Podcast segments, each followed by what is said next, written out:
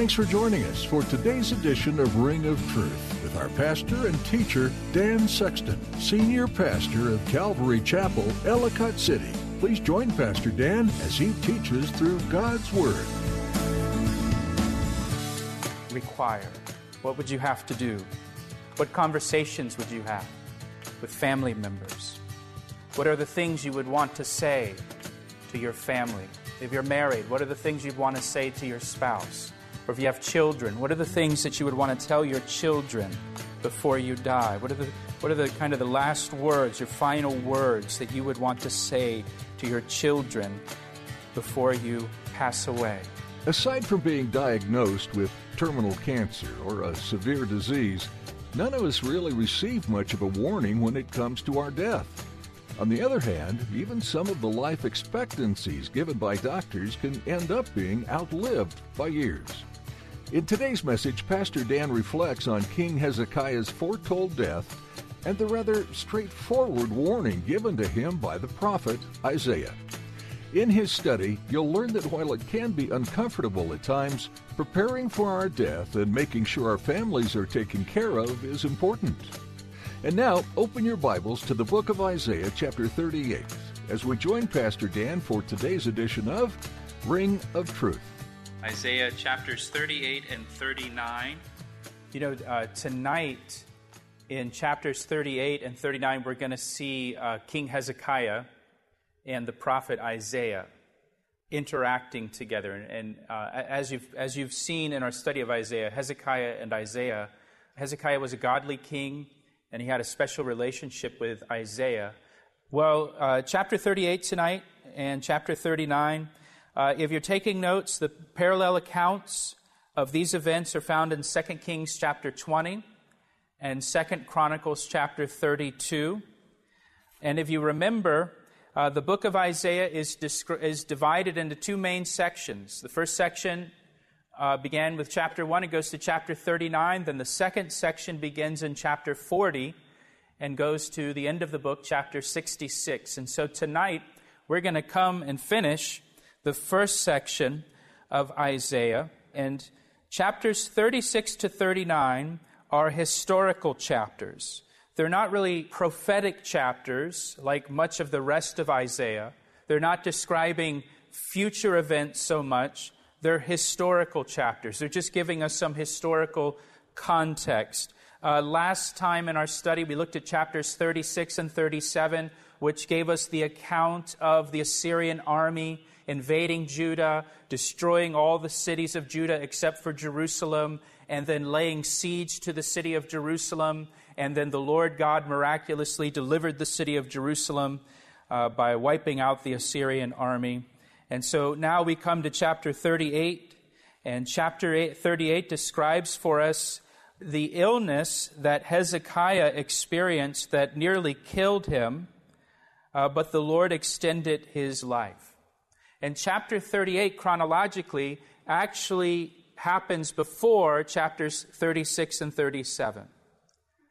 King Hezekiah became ill and almost died before the Assyrian army invaded and besieged the city of Jerusalem. And so the siege of Jerusalem, uh, historians date that to about 701 BC. It's believed that Hezekiah became ill uh, in about 702 or 703 BC, so just before that, just before the Assyrians came into Judah and destroyed all the cities and surrounded Jerusalem. At some point right before that, or as that's taking place, uh, Hezekiah falls ill.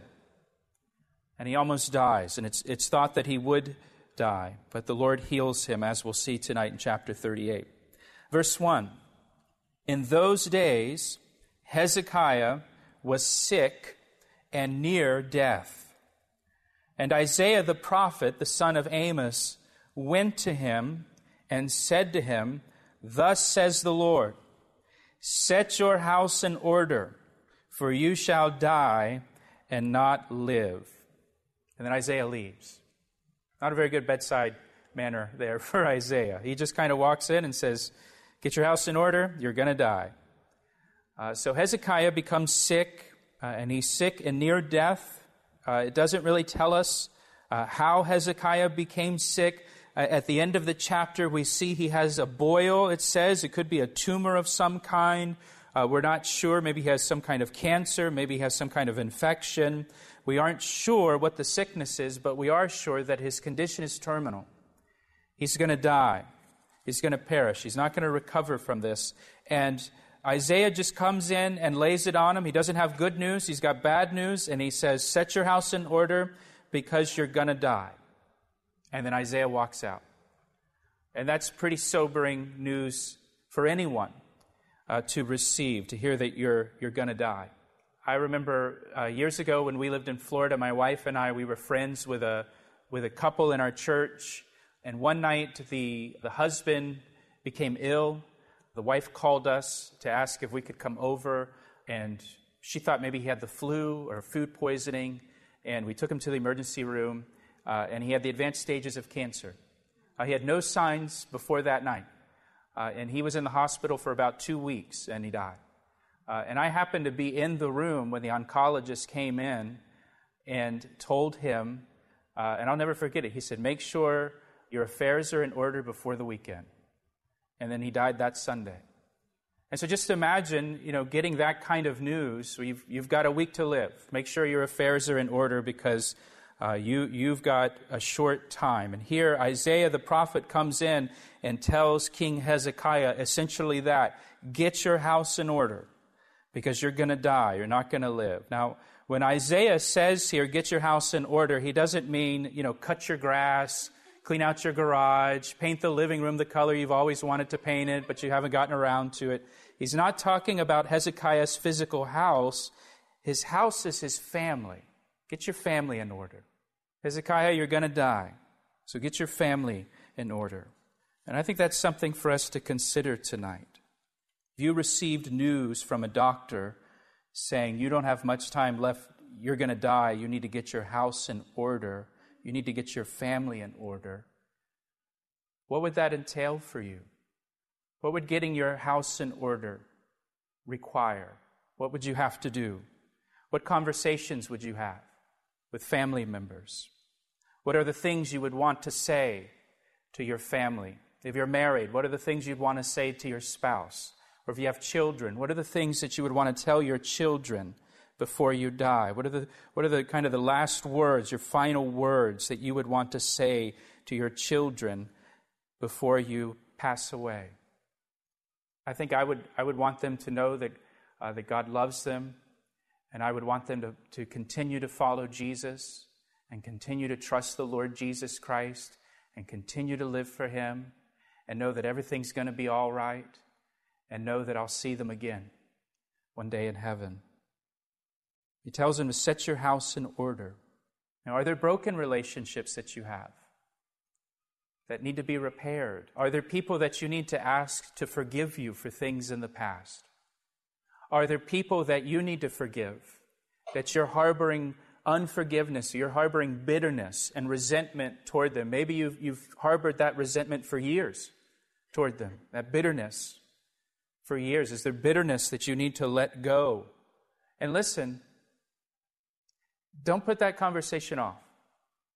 Maybe you'll have the warning from a doctor that says to you, hey, you only have X number of weeks or X number of months and you need to get your house in order, but maybe you won't.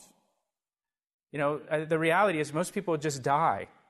They don't have that opportunity to get their house in order, they don't have that warning. And so I would encourage you don't put those conversations off, don't put, don't put that forgiveness off, don't put that reconciliation off, because you're not promised tomorrow. And you may not have that opportunity, and you don't want to live the rest of your life with regret that you never, you never said the things you know you, you should say, or you never mended that broken relationship that, that you know needs to be mended. Don't put those things off. Hezekiah here is told, he's warned, hey, your time is short. Get your house in order. And when he receives this news, look at his response in verse 2. He turned his face toward the wall and he prayed to the Lord. You know, Hezekiah at this point, he's 39 years old when he received this news. He's, he's in the prime of his life, and he didn't have any children at this point. He didn't have any sons at this point. He's the king. So there's no heir to take the throne of Judah. He doesn't have a son that will become king after him. And so he prays to the Lord. And look at his prayer in verse 3. He says, Remember now, O Lord, as if the Lord forgets. Remember now, O Lord, I pray, how I have walked before you in truth and with a loyal heart and have done what is good in your sight. And Hezekiah wept bitterly. He says here, Remember, Lord, I have walked before you in truth and with a loyal heart, and I have done what is good in your sight. What a testimony. What a testimony that Hezekiah had as he's facing death. And he could say to the Lord, I've walked before you in truth. Your walk is your manner of life, the way that you live. And here, Hezekiah, facing death at the end of his life, he's able to say, I've lived a right life before you. I've been faithful to you. I've walked in, in truth. My heart has been loyal to you. I've done what is good in your sight. You're listening to Ring of Truth with Pastor Dan Sexton. We'll have more from this message in a moment, but first, we'd like to tell you about an exciting resource available this Christmas season. Here's Pastor Dan to tell you more. Christmas can be a very busy time of year for most of us, and in our busyness, we can forget the reason for the season, Jesus Christ. So, my wife Cameron wrote a wonderful daily devotional called 31 Days of December. This simple devotional is written for women and is designed to help you keep Jesus at the center of your Christmas season. We would be happy to mail you a copy as our thank you for your investment of any amount in this daily radio ministry. To receive your copy of 31 Days of December, visit our website at calvaryec.com and click on Give. Now, let's finish today's message. What a testimony. You know, to be able to come to the end of your life and be able to say that, that I've done what's right in your sight. I've done what's good in your sight. I've been loyal to you my whole Christian life. And Hezekiah wept bitterly. Now, some commentators criticize Hezekiah here because some see this as maybe questioning God's judgments. Again, he's only 39 years old. He doesn't have kids yet. He doesn't have a son. He finds out he's terminally ill. Uh, and, and some interpret verse 3 to be questioning God's judgments or complaining to God. Like, it's like he's uh, saying, I don't understand. I've done what's right. I've walked in your truth. I've been loyal to you. I've always done what's good in your sight. And now I'm going to die young. I, I don't understand, Lord. I've been a good person. I've been a good Christian. And why would you allow this to happen to me? And so some commentators are critical of Hezekiah because of verse 3. I don't think we should be critical of Hezekiah for saying this. I mean, these are real emotions, these are real feelings. This is a man who just learned that he's terminally ill. He just found out the news. He's only 39. He doesn't have children. And he, he's just reacting to the news that he just received. He's, just, he's reacting to hearing that he's going to die soon. Verse 3 again, he's, he's weeping. He's weeping bitterly. You know, in the Psalms, Psalm 56, verse 8, it says that God, our Father in heaven, He puts our tears into His bottles and He writes it down in His book. Anytime that we cry, anytime that we weep, even, even privately, as Hezekiah does here, our Father in heaven sees it. And somehow, I don't know how, but somehow he's able to collect our tears and he keeps them in a bottle because they're so precious to him. And he writes down every occasion that we cry. He sees each tear that falls. And he records it in a journal, in a book. And Hezekiah wept bitterly, and God saw Hezekiah's sorrow.